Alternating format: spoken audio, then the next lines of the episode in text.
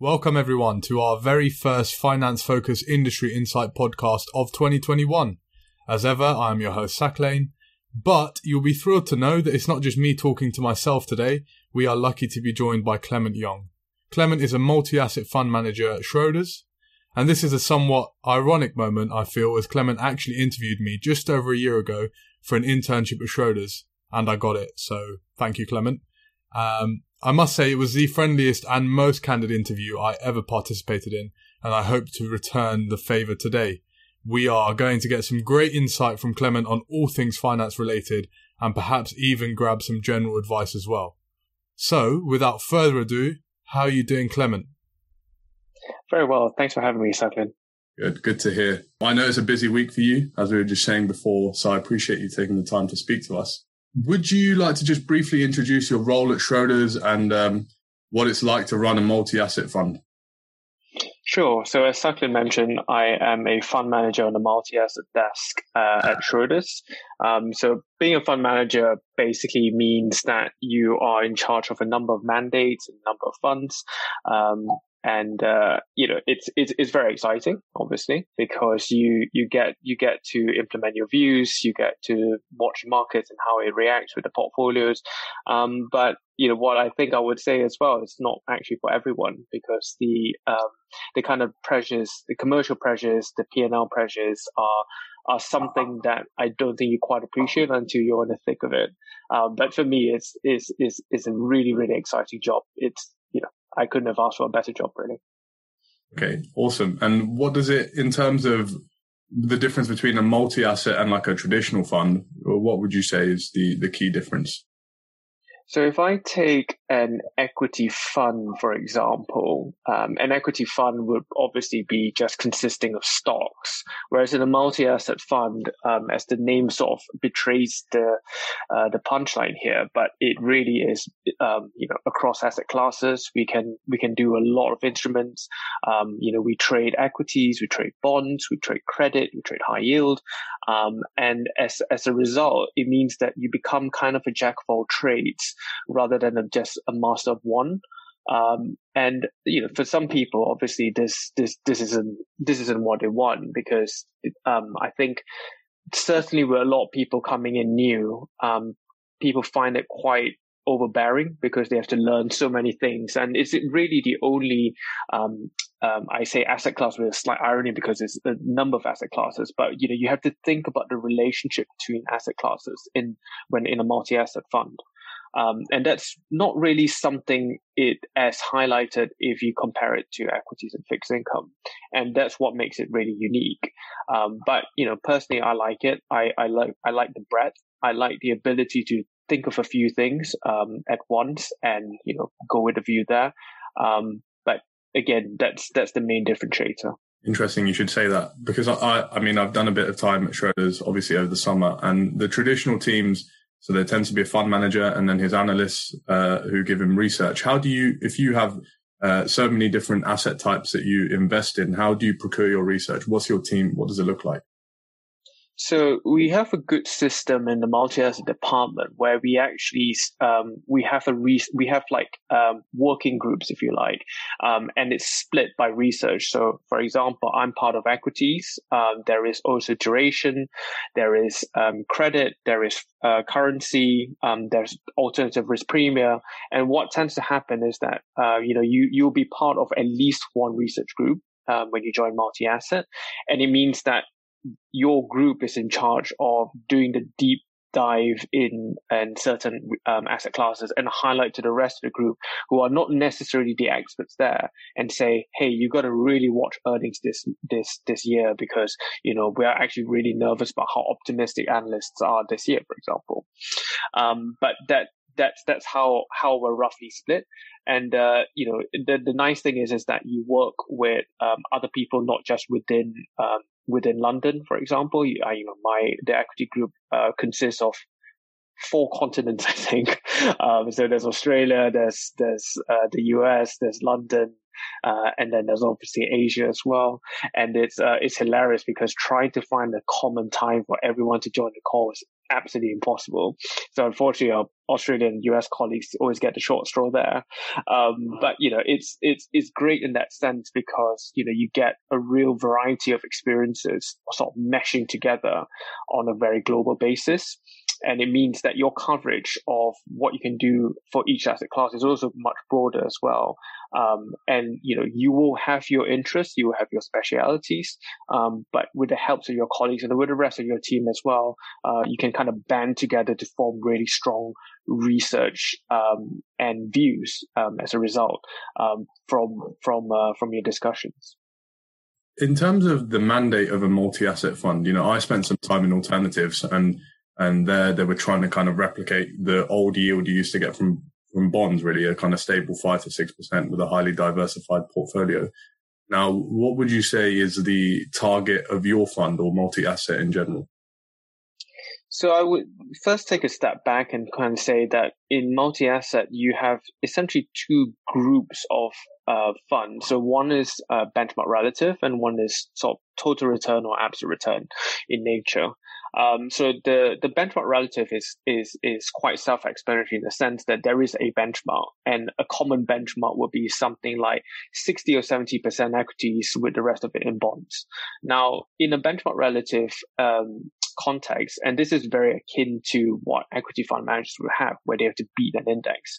Um, you just have to try to outperform the index. So the the style of running those mandates is um, is is quite is simple in one sense because you know exactly how much you need to outperform and you know what you need to do to outperform, but it's difficult in the other because uh, you kind of live and die by your views. So if you get, for example, your equity view wrong, uh, there is no portfolio construction to save you. Essentially, you will you will feel the market's wrath if you get that view wrong.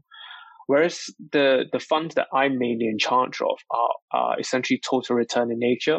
And total return basically just means you have a return target with probably some secondary objective as well. So for, for me, uh, a very, you know, one of the flagship funds that I run is essentially a cash plus 4% uh, return target. But the secondary objective is essentially saying, I cannot be too correlated with equities. And that's pretty difficult, especially when you're kind of saying, how do you achieve that return target in a in a diversified way? And uh, to to now answer your question more directly, the reason why the question about bonds and trying to replicate what bonds can offer is is so debated these days is because it's it used to be a very um, important cog in the sort of, let's call it the diversifying bucket of our portfolios. Now, when you have something that's yielding very little uh, nowadays, and the efficacy of what bonds can do in uh, a market correction, this creates a lot of headaches because it means that you can't rely on bonds the same way as you do. You don't have that luxury. You don't have the return buffer. Um, so what it means is that you kind of have to cast your net wider. But not only that, you have to look at assets a bit differently. So, for example, if I look at something like investment grade debt, now, um, which is obviously credit. Now, credit is traditionally not seen as a safe asset, especially when compared to government bonds. But what it has is a slight um, spread above government bonds. So it's actually offering you something more interesting in terms of the absolute yields that it can offer you. But how you use it in the portfolio cannot be the same as how you use government bonds, where you kind of say, my investment grade debt or my credit will protect me in a market downfall, which is you know folly in my experience. But what it really offers you there is kind of a uh, a tighter distribution of returns. So rather than equities sort of shooting the lights out when the markets go up and falling off a cliff when when you know COVID strikes again, credit kind of sits somewhere in between. So it's kind of like it has shades of safety in a more benign environment. But during a market correction, it doesn't lose anywhere as close as, or in theory, anywhere as close as, um, as equities then. Um, so you kind of have to look at these kind of asset classes a bit differently and see how you want to integrate it into your portfolio. I think that's one of the real main challenges as multi-asset investors these days. I see. And so you briefly mentioned COVID there. I assume the last year has been very challenging and perhaps unprecedented for you. Perhaps you've enjoyed it at times. Sometimes it's been a bit, you know, kind of pulling your hair out what's going on. Um, what would you say it's like running a total return fund over the last year compared to a benchmark? Because I assume if, if you look at a benchmark and you remove some of the stocks that you think are obviously going to do badly or weight them, you know, the seasonal stocks, the travel stocks, whatever, but you've, you've got something there which is um, you're kind of spoiled for choice and i don't know would you describe that as a good thing or does it make decision making a lot harder when you have so many things to pick from and you know one kind of aim that you're going for? So personally for me i love the total return side that's that's that's where that's why i get the most nerdily excited about things. Um, but essentially what you're given is a blank canvas right? And you're saying you know and the client's essentially saying here's a blank canvas. This is what i want go and get it. And how you get it really differs um, across not just across companies, actually across teams, across departments, across desks, even. Um, but that's that's what you know. That's what gets me out of bed. It's challenging in the sense that it's uh, it's been such a weird market that you know you you you you know if I think about the first quarter of last year, which which is crazy, it's almost a year ago now. Um, it was uh, not going to lie, it was pretty stressful. And I think for for a lot of the younger members of the team, myself included, it was the proper correction, a proper correction since a global financial crisis. And a lot of people have haven't really had that um, had that experience yet. Um, so you know, from that perspective, it was stressful. But you know, I look back and think hell, I, I really, I'm really glad to have had, that experience, uh, managing money as well during that, uh, during that experience. And, uh, and you know what happened next i don't think many people could have foreseen where the market just rebounded and you know had an absolutely storm of a year um, so as a total return manager what you really need to be is that you need to be constantly assessing the thesis and making sure that you have the right view and you are, you know, making sure that you are reflecting that in the portfolio. And uh, that's the, uh, given the speed of how uh, how everything has has has gone in the last year or so, uh, it meant that you had to be a lot more nimble and a lot more flexible.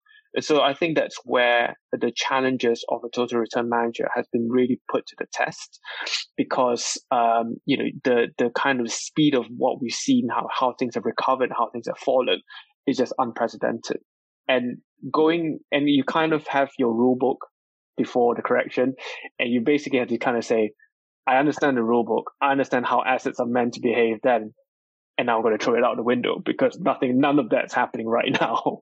Um, and uh, I think, but I think kind of just going that and not being too dogmatic in terms of how you look at things and be very flexible in the way you look at things is is absolutely crucial.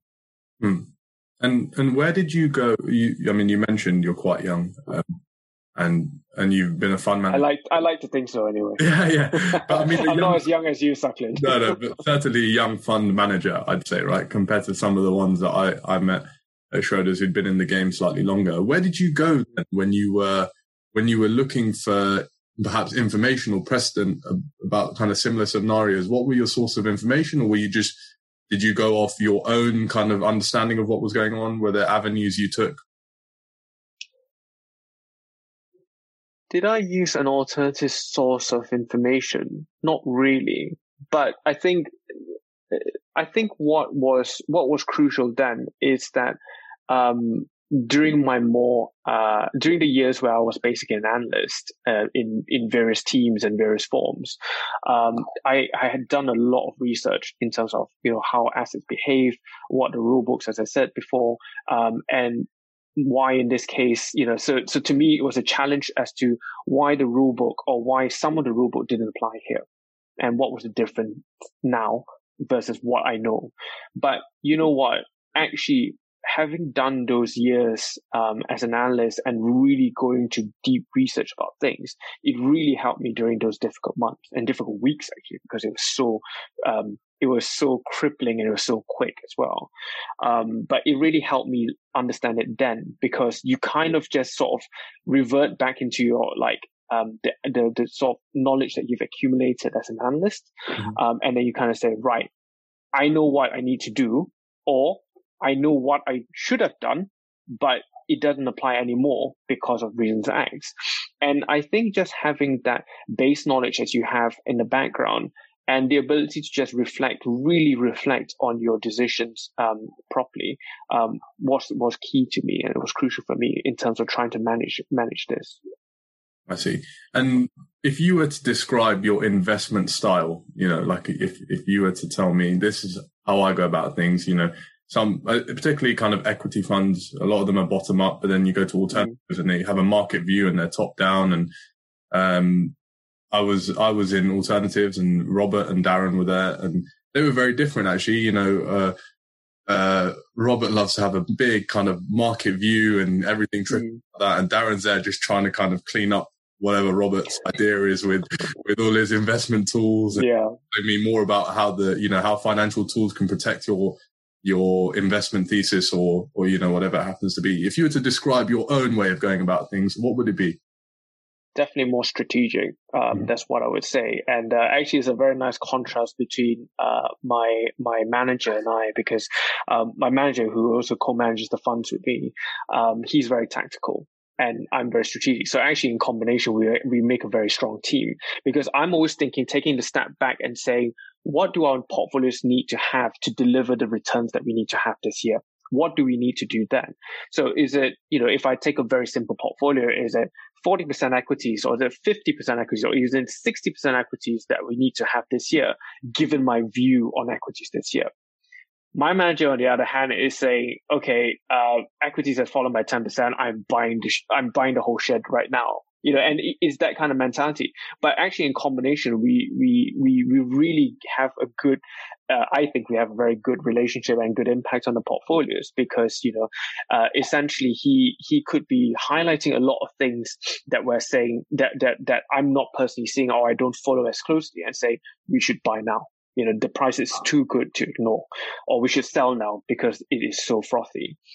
Whereas I'm on the other hand saying we are running, we could get all our tactical decisions right this year and we would still not make a return target because we're not running enough risk, for example. You know, and it's that kind of thing. And I love that kind of conversations. I love that, uh, that, that, that debate on the desk really.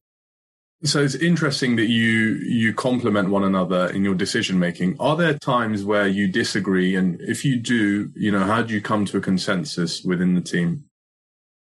Absolutely. Um, and uh, by the way, I think as as a sort of an investment desk or an investment team, it's very important to have people who disagree with you. Um, you know, and and uh, actually, uh, much of this week I've been trying to look for research um, out there, um, and it's not just by the brokers, by you know our competitors to see to to challenge the current. I would what I would think is a consensus, a bullish consensus view for this year because I think it's very important to have the debate always. Um, but how do we come to a consensus? Um, normally, what I would say is that there is a very good reason why we have uh, why we have opposing views. So let, let, let, me give you an example. So, you know, um, for much of this year, um, and this also sort of lends, um, actually much of last year, this kind of lends towards our inclinations as, um, in terms of our asset classes. So I, I was very, I was saying we buy equities right now because, you know, it's gone down so much. Just, just buy, buy as much as we can. And, uh, my manager actually had a slightly different view in the sense that actually he thinks it's high yield that would buy it, uh, that we should be buying.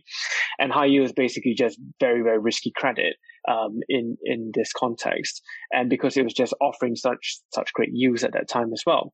And both of us had a point.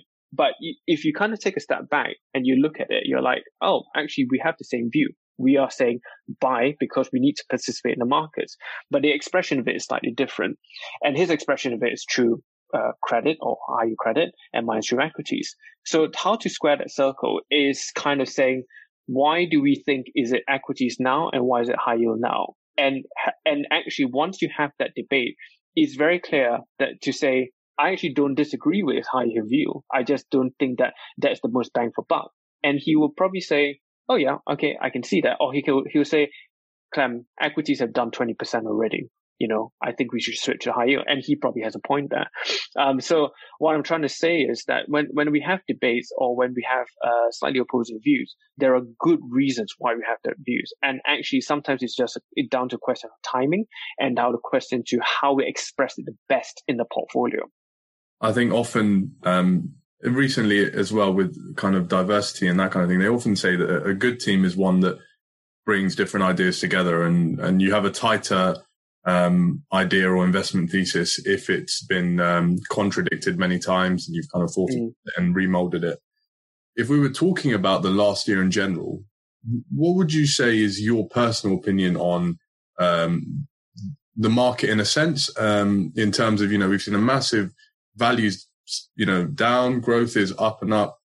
Uh, if we were to, if I was to ask you a particular question like Tesla, because uh, uh we here kind of read a lot of research, right? And and even when I was at Schroders, the general consensus was it's on a fundamental level quite overvalued, but people still are investing in it. And and I know, you know, I speak to people who had, you know, my cousin knows nothing about investing. You know, mm. he's a bit of a gym monkey. He loves that kind of thing. All his friends at the gym, you know, they're just talking about, oh, I just bought a bit of Tesla. You know, I had a bit of money lying around. I bought Tesla. And in my mind, I'm kind of like, well, firstly, I wish I could make decisions just like, oh, I wish I could just buy Tesla. You know, I'm not like that. I like to do my research and I like to understand what's going on.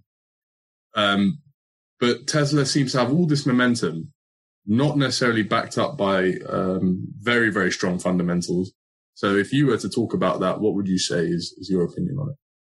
I think in the context of Tesla, I, I saw a very good chart the other day um, because I, would say the market bears would always compare what's happening in, in not just Tesla, but like something like the Nasdaq, which is very tech heavy, uh, as being this is like you know the early, not even early sign, later signs of a bubble, um, and uh, a tech bubble in the in the noughties is is something that comes to mind right now. But the interesting chart that I saw was Tesla because what they what they did basically was compare uh, Tesla to the likes of Microsoft and Cisco uh, during those uh, during the sort of late nineties, early two thousand period.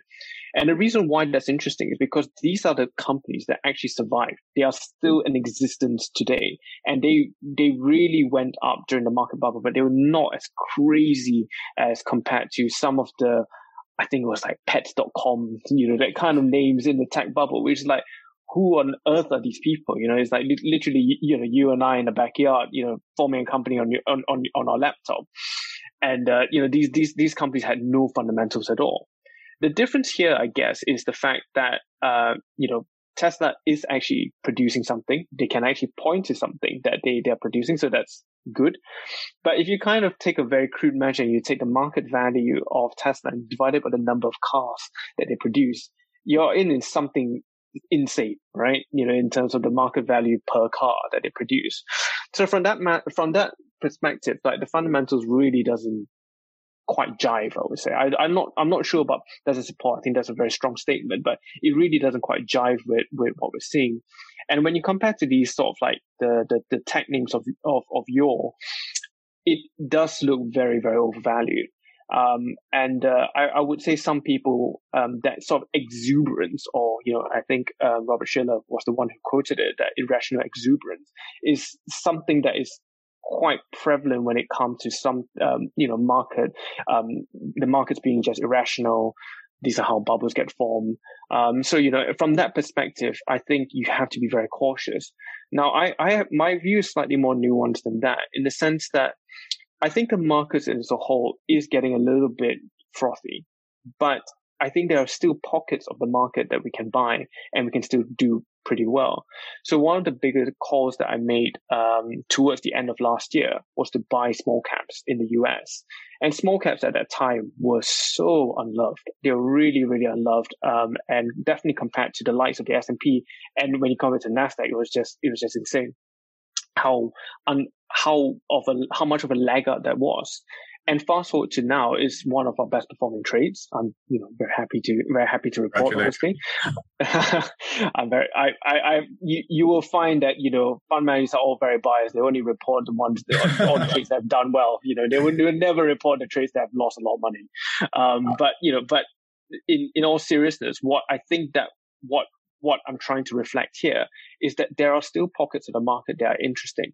The markets as a whole might be challenged because of this frothiness and this sort of irrationality but there are still pockets and you know maybe value names are are, are becoming more interesting now with uh, bond yields starting to eke higher um, a belated democratic sweep in the US administration all these are very important ingredients I would say uh, for this market to continue a bit longer but I don't think it'd be the shade of what we saw last year, where it was really the tech names and the growthy names that were driving markets.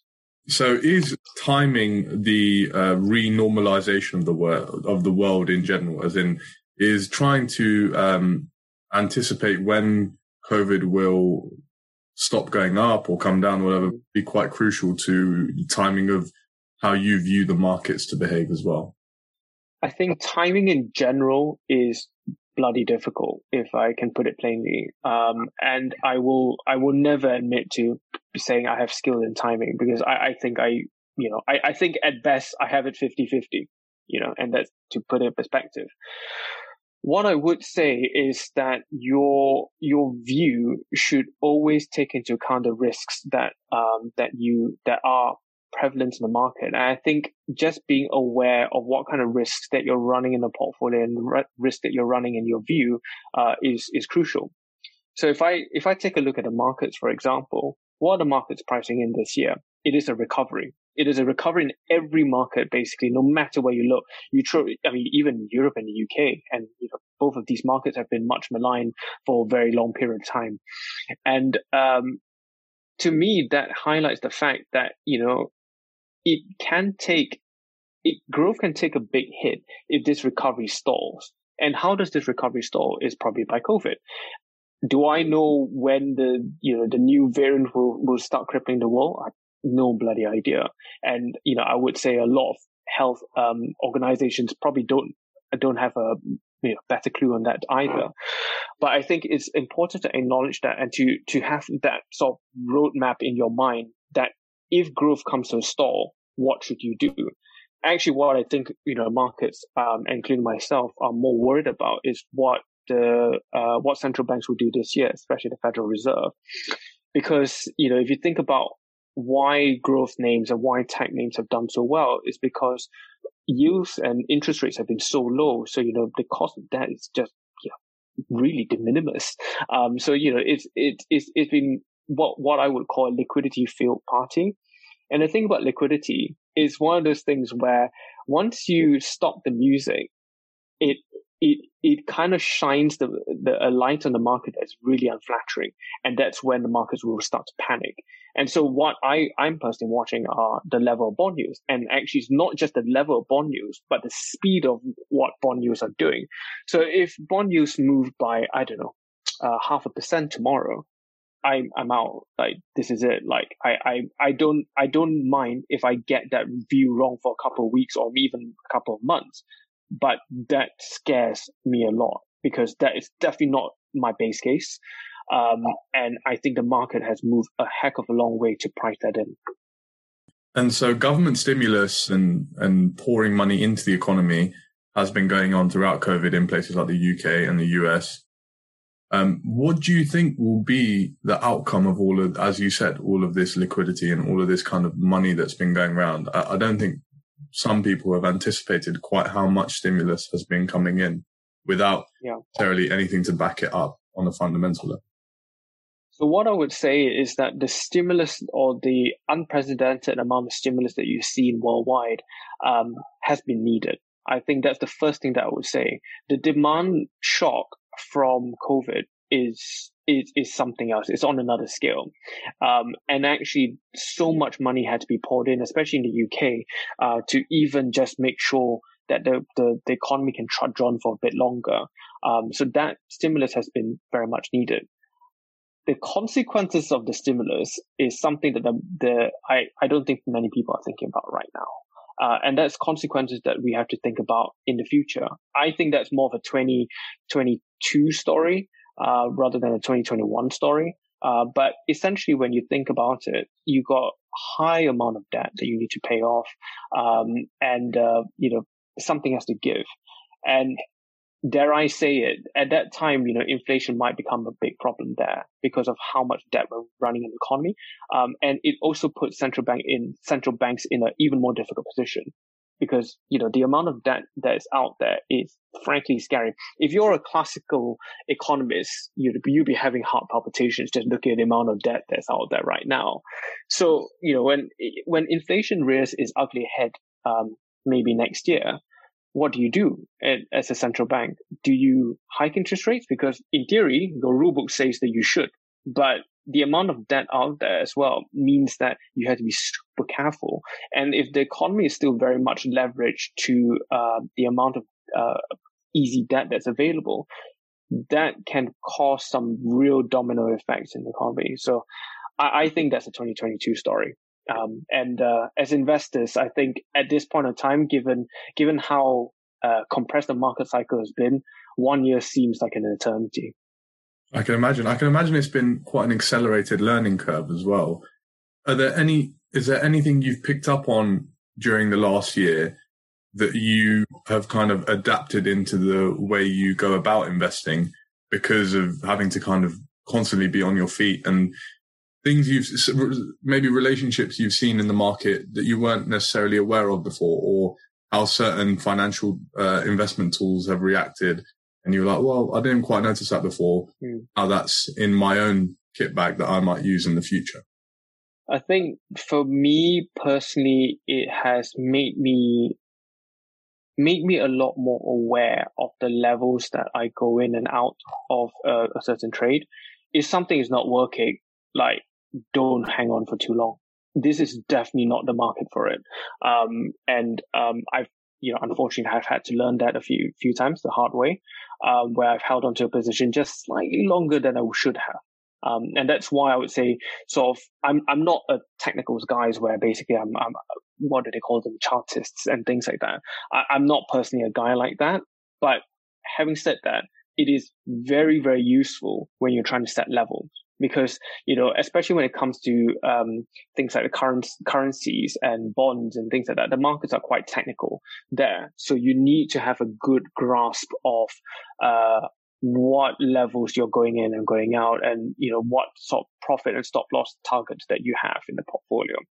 So that's definitely taught me a lot more there to be a lot more cognizant of that. I think relationships wise is is weird, isn't it? Because you know you kind of always think of you know, it, it's a bit boring actually. I'm a bit bored of this conversation because I always look at bonds in that sense, you know, that, you know, why isn't it moving? You know, and in, in, in, in either way, you know, when, when the markets are grinding, even grinding, accelerating higher, bond yields basically for most of last year just stayed where they are. It was spooky. It was just like the equity market, it looked like the equity markets knew something the bond markets didn't, or the other way around. Um, and, uh, to me, that relationship was just weird because, you know, I, I've been so used to sort of seeing if the markets go up, I don't know, 5%, um, over the, uh, over the week, bond use normally goes up by 20, 25 basis point rule of thumb. And, you know, bond yields actually sometimes fell, you know, when markets, markets rate. And it was just like, what is going on? And, um, and when, but you think about how much debt that's out there and like, you know, how, how, how much sort of, um, monetary stimulus is in the economy and things like that, then it kind of goes to no surprise. But, you know, to me, that relationship just essentially just broke down. Hmm. Yeah. I mean, I, I keep saying it, it is a very challenging role and it seems to be very demanding and in an analytical way and also in a personal way. When when you make these investments, you know, these decisions you make with conviction and, and the outcome mm. can obviously make you can you make you feel good or bad. Um, but I wanted to ask, you know, recently, well, not recently, but in, in, in terms of investment in the last 10 years or so with, uh, with, uh, passive investing kind of coming to the forefront. How have you found asset management reacting to it? I know Schroders is um, active only, right? So um, I know that that's something that they have high conviction in. So how you found justifying, you know, because a lot of reports, and not to be to be candid here, you know, a lot of reports say that you know active fund managers don't actually, on the whole, you know, add any benefit to a, a fund, and you should just buy some ETFs and get on with your life. Yeah. Um, how have you found it, that from your perspective being inside the industry? Yeah, and uh, I mean, you you will notice very well, something when you join the company that you know the, the party line is that yeah, active management is the best, yeah, and, and and that's the only way to go. But you know, look, as as a multi asset manager, I have a lot of passive instruments in my my portfolio. Most of it is still actively managed, which is great. And I I, I by the way, I strongly believe in that. I'll explain to you why. But at the same time, you cannot rule out the use of passive instruments, especially as a multi asset fund manager. Um, so, you know, it's, it is a great uh, invention for the market in that sense. Um, you know, I one one of my personal sort of in, um, investment slash finance idols is uh, Jack Bogle, who the late founder of Vanguard, who you know many people basically attribute him to be one of the the the first first people to give ETFs a proper crack. And you know, one of the things that he, I was very lucky a couple of years back. I, I actually went to a talk um, that he was hosting, and he said that when he was creating the, the the ETF for Vanguard, what he was trying to say then is that look, pensioners in the US they don't need the one percent alpha, they need the twelve percent beta that the that the US the S and P 500 was offering.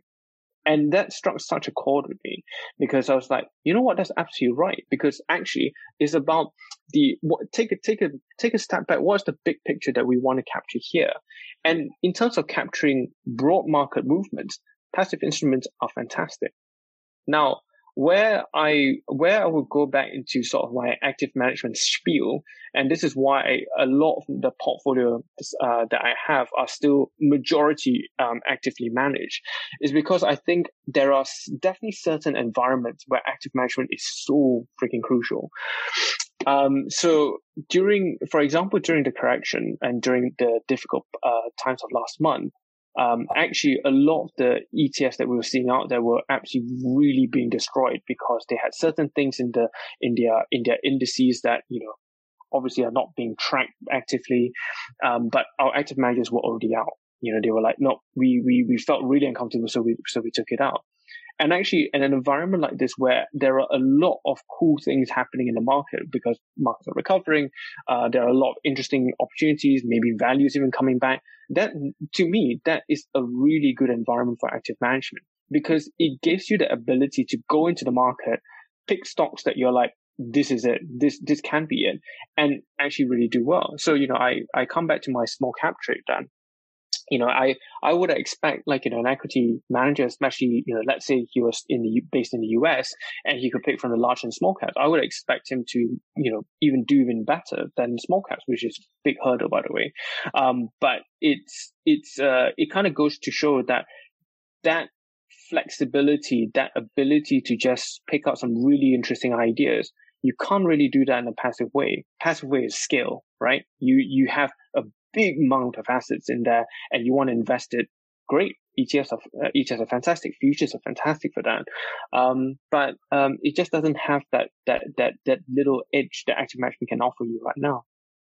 You know, when I was at Schroders, someone told me that, you know, if you just, if you gave someone some money to manage, you know, they'd get it wrong 50% of the time and they'd get it right 50% mm-hmm. of the time and you give an asset manager, you know, C, someone with a CFA some money to manage, they're actually also going to get it wrong 50% of the time and right 50% of the time. But the point is when they get it right, they get it right big. And when they get it wrong, hopefully it's, it's not so big. Otherwise, I guess they don't have a job anymore. So I guess over time anyway, um, only the good asset managers are left and Exactly, and I think I think that's that's a really important point because I think a lot of people sort of think that you need to have a majority of your calls right, the the truth of the matter is, and like you know, by the way, we are very very very lucky in, in Schroders, especially in the multi-asset desk, to be um uh, to to have a lot of very very talented people and very uh, you know clever people, you know, great track records as investors and things like that. And their views, you know, if I sort of take a very brutal way of looking at it, is more or less 50-50. And I think 50-50 is pretty decent, to be honest. But as you say, it's about what do you do when you're 50% right and what do you do when you're 50% wrong? And uh, this kind of strikes a very important part of my core philosophy because I, I think it's about how you construct a portfolio. You know, to me, that is key. You could get your calls 60, 70% right at the time. If your portfolio is not running uh, the, the the correct level of risk or the correct level of dif- uh, hedges on the other side, your portfolio will probably lose money. And that's and, and to me that is a crazy concept because imagine you get your cost right most of the time and you're still losing money. How's that possible? But you know, it really goes down to that. And I think this is a um, a part that I um, I would say a lot of people um, you know, probably younger, maybe younger people, they they don't quite have that appreciation of how important that is. Yeah. Does that does that change does the way you construct your portfolio, or not necessarily construct it, but the outcomes you have? Obviously, your your total return, but if you're talking about the risk you have are willing to take over a certain period, your clients often come to you when they're distressed about what's going on and um, how what's that kind of communication channel like you know you kind of you want to do your job really well and you want to make sure um, you know but perhaps the client doesn't necessarily know what's best for them and they see what's out there in the market and they get you know uh, they panic slightly so how do you deal with that uh, fun. um, you know, um, you know, like, look, to, to, to be honest, like, it's, it's, definitely a learning another learning curve for me last year was um is is not just about P&L pressure. Actually, it's, it's funny because I always thought that P&L pressure would be something that I would struggle with, but it was the commercial pressures that you know were really really difficult, and you know outflows and and things like that. It is really not fun, and it's very difficult. I I will say now it, it's very difficult not to take things personally, especially when you're the lead fund manager of a certain fund or mandate, and they say, "Nope, Clem, we're out." And and it's it's very very hard. It because you're you're you're kind of showing them like look i'm doing absolutely the best i can for you and i'm very confident that i can recover my losses and even generate you a positive return by the end of the year. And you know glad to say that for essentially almost all our accounts that's what happened. Even the ones who had a terrible uh, drawdown. Um, but some sometimes uh, clients are not patient enough. And uh, you know and what i would say is that you know when you're communicating to an existing client you have to understand that you are managing their money. It's very different managing your money your own money. If you want to put it 100% in tesla do it you're not you're never going to do that for a client because that is not in their best interest. And um, how i always think about it is that you know a lot of, a lot of the money that we run are institutional. So what this means are you know it's mainly consisting of pension funds central banks uh, sovereign wealth funds and so forth and so forth. If I think if I take a pension fund, for example, yes, there will be a board of trustees that are giving me this money to manage. At the end of the day, it's, you know, Jacqueline is your parents, my parents' pension that we're managing. And if you have that sense of responsibility, you will understand why the trustees are getting more and more worried. So you have to really be quite empathetic in that sense when you, when you speak to them. Now, when you lose a client, what do you do? And, uh, you know, and you, especially given the fact that, you know, look, you've, you've, you've done everything you can. You, you know that you've, you, are you are confident you can, you can, uh, you can recover and do everything right. And they still say, I've lost confidence in you. They don't say that. They're very nice about it. But essentially what what they're saying, right? They've lost confidence in your process and lost confidence in your views. I'm out. What do you have to do then to sort of like pick yourself up? And what I personally do is say, okay, you know what? My mentality has to be, I have to come to you in a year's or two years time for whatever and show you you kind of made a mistake in uh, in in withdrawing then. And whether they invest back then in two years time um, is kind of almost irrelevant. But that's the attitude that you need to have because and to me that's the that's the best way to deal with the commercial pressures of the job. If I was to describe your job, it'd definitely be a high performance job or one based on high performance. What are some of the things perhaps, you know, in, in life in general, which you, you bring in or you, you incorporate into your life to make sure that high performance remains there, but also you don't feel those losses too personally and you're able to continue to perform. Is there anything you do, you know, recreationally or just in the way you reflect mm. about the work you do that helps you? I would say that you need to have an amazing base of friends and family. Um, that's, that's, that's really, really quite crucial. Um, and the reason why I say that is because these guys um, and you know, when I say amazing friends, these are the friends who will tell you you're wrong. These are the friends who will call you out when you uh, when you are over your head. These are the friends who who who gives you a little little slap on the back when say, "Hey, you know, cheer up. It's not the end of the world. You still have a job." You know, and um, a lot of my friends, a lot of my my my my my family, my wife, they all do different things. I'm I'm almost like the black sheep of the family. You know, being being in investment, uh, which is ironic, but you know, it's uh, is is a funny world. But the great thing about that is that um, you have that sense of humility in in life, and so you will always want to do better, which always helps. But when the when when the chips are down, you know, it's about saying, "Hey, pick yourself up." You you don't you know you don't have that much time in markets. By the way, you you may be moping, but markets are moving on. But you know, so that's that's that's what I'll highlight. But these are the people who would say, you can do better. Pick yourself up. And so that's, that's what I do. Um, recreationally, I, you know, I cook. I do a lot of cooking. So um, I'm the cook of the house. So I would, you know, cook a storm basically if I if I'm in the middle of thinking or something like that. And actually that that that space to think about things and to just reflect because during the day you really sometimes don't have time to think. And it's it's crazy because it's uh, there's so many things going on. Um, you have you, you have to do presentations. You know you have to set up trades. You know you have to come up with your investment views. And by the end of the day, it's 5 p.m. and you're like, well, I should start get started on my work then, right? You know, is, is that kind of life. Uh, so that quiet time to really think and reflect is really important. So I would say from that perspective, do something that gives you that space and time to, to think about things. Mm, you mentioned cooking. I'm a, I'm a huge fan of cooking. I think there's a certain joy when other people enjoy your food that you get. And absolutely. Yeah. Absolutely. And, and I tend to do things personally. If I'm doing something really difficult, I like to actually start my day with something really difficult that makes me feel capable. So for me, that's exercise. For other people, it may, might be something else, right? But if I, I feel like if I start my day with probably the hardest thing I could do right as soon as I wake up, then the rest of the day, I think I can do all the other difficult things that I'm about to come across.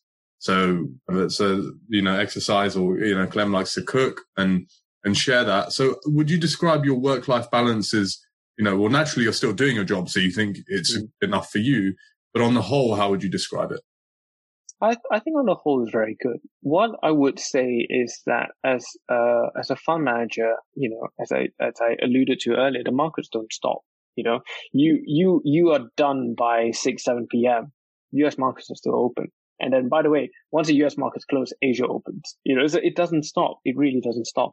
So um, you can always do more. That's what I would say. And I know a lot of people will say that with regards to their job um, where they say, yeah, you, you, you can never finish your work. And I would say that is true, but there is an, uh, I think there's a higher sense of truth in this because really it doesn't stop. You can take a holiday for two weeks and the markets are still open. They're not closed for two weeks. Um, so, you know, even on holidays, I will be in, you know, I'll be what's, what's happening. my manager is saying, okay, can you, can you sell this on the portfolios and things like that? And that's something you just have to keep and keep a finger on. But I think overall, I think the the, the work life balance is is really good. Um, you know, I've I've worked in different teams in Schroders, so I wasn't always multi asset, and uh, every team that I've worked on um, has always had a very good. Uh, they over, always emphasize good work life balance, which I'm very appreciative of. Um, I think that's a great culture to have as a company as well you know what what is it about your job you mentioned institutional clients pension funds whenever i think about going into asset management i always think about the bigger picture. I'm that kind of person you know i have too much i'm a bit lonely so i have too much time to think about things. What is it about asset management that would make me feel like my job is meaningful? Because yes i love to problem solve and yes i love i love to do something which is demanding and there are indicators of whether i've done it correctly or not correctly which is you know is reflected in the subject. I do physics clem you did maths you know, kind of similar ways of thinking. But at the same time, um, what is it for you that makes the job meaningful? If we were to end on something, what is it for you that makes you feel like you want to continue to do asset asset management and be a fund manager? And what is it that makes you feel good about the work you do? So the first thing I would say is that the thing that really attracted me to asset management in the first place was the ability to take a problem, have a good think, and then have a crack at trying to solve it. I think that was the broad picture. That was what attracted me to the industry. What I would say in terms of adding value um, to at the end of the day in the asset management industry, and you know, it's it's a funny one because I think when people think of investment, think of finance, they don't think of value add. They don't, especially from a society perspective. But I will parrot back definitely to the example that I gave about you know your parents, my parents, in terms of their pensions. You know, um, and if I think of my parents, for example, and my family, most of my family, as I said, they they're not numbers people. Let's put it this way. You know, my sister was in healthcare. My uh, my mom was a lecturer. My sister's a lecturer. You know, and it's it's one of those things where they are amazing at what they do, and I want to support that. I want to do my little to support how amazing you are, and retiring with enough money and saving for a rainy day and things like that that cannot be underestimated and the ability that that sort of almost financial freedom to have that have that um, at the end of your very long work life, if you think about it, you know, you're working for most of your life, um, is is something that a lot of people don't think about. And unfortunately, I hear about a lot of people who are, you know, drawing already are drawing on their pension if they can when they're in their forties or fifties because they just don't have enough money. Um, and to be honest, you it's very easy for the, uh, people outside to just point the finger and say you didn't save enough. But how do you do that when people are not really don't really have that financial knowledge or education? So in my little way, in my little way, you know, uh, people who invest in my fund, I want them to have that security. I want them to have that that that that ability to say, I've got money parked somewhere, and I know that you know, it will hopefully grow to a certain amount this time and I can withdraw it and I can actually live my life or I can use it for my, my, my son's college, for example, something along those lines. And I think that has to be the attitude when you manage somebody's money. And that to me is value add. Well, I think that is a pertinent and important point to end on. Clem, can I say a massive, massive thank you? I hope you know, this was half as enjoyable as my interview was some time ago now. And uh, I haven't taken up too much time from your day. Like I said, this time of year is very busy for you, while your life in general is very busy. Um, but thank you very much for all the insight you provided. It's been an absolute pleasure, and, and for the record, you were amazing in your interview. So, you know, well, I, I, I, I, feel I actually feel a bit nervous trying to compare my interview with your interview. So, but thank you for, for having me. I really enjoyed it. Just a quick note from me, guys. If you are also looking to get started with some investment, uh, we have a great opportunity for you here at Finance Focus. DEGIRO is our partner providing you with empowering financial freedom through their online stock brokerage platform. They allow you to trade from investment tools such as stocks and options, the whole range. And they've won a number of awards such as the Investor's Choice and Financial Times Best Low Cost Stockbroker 2018 and 2017. Find out more on our website and in our bio and I'll catch you guys next time for our market update.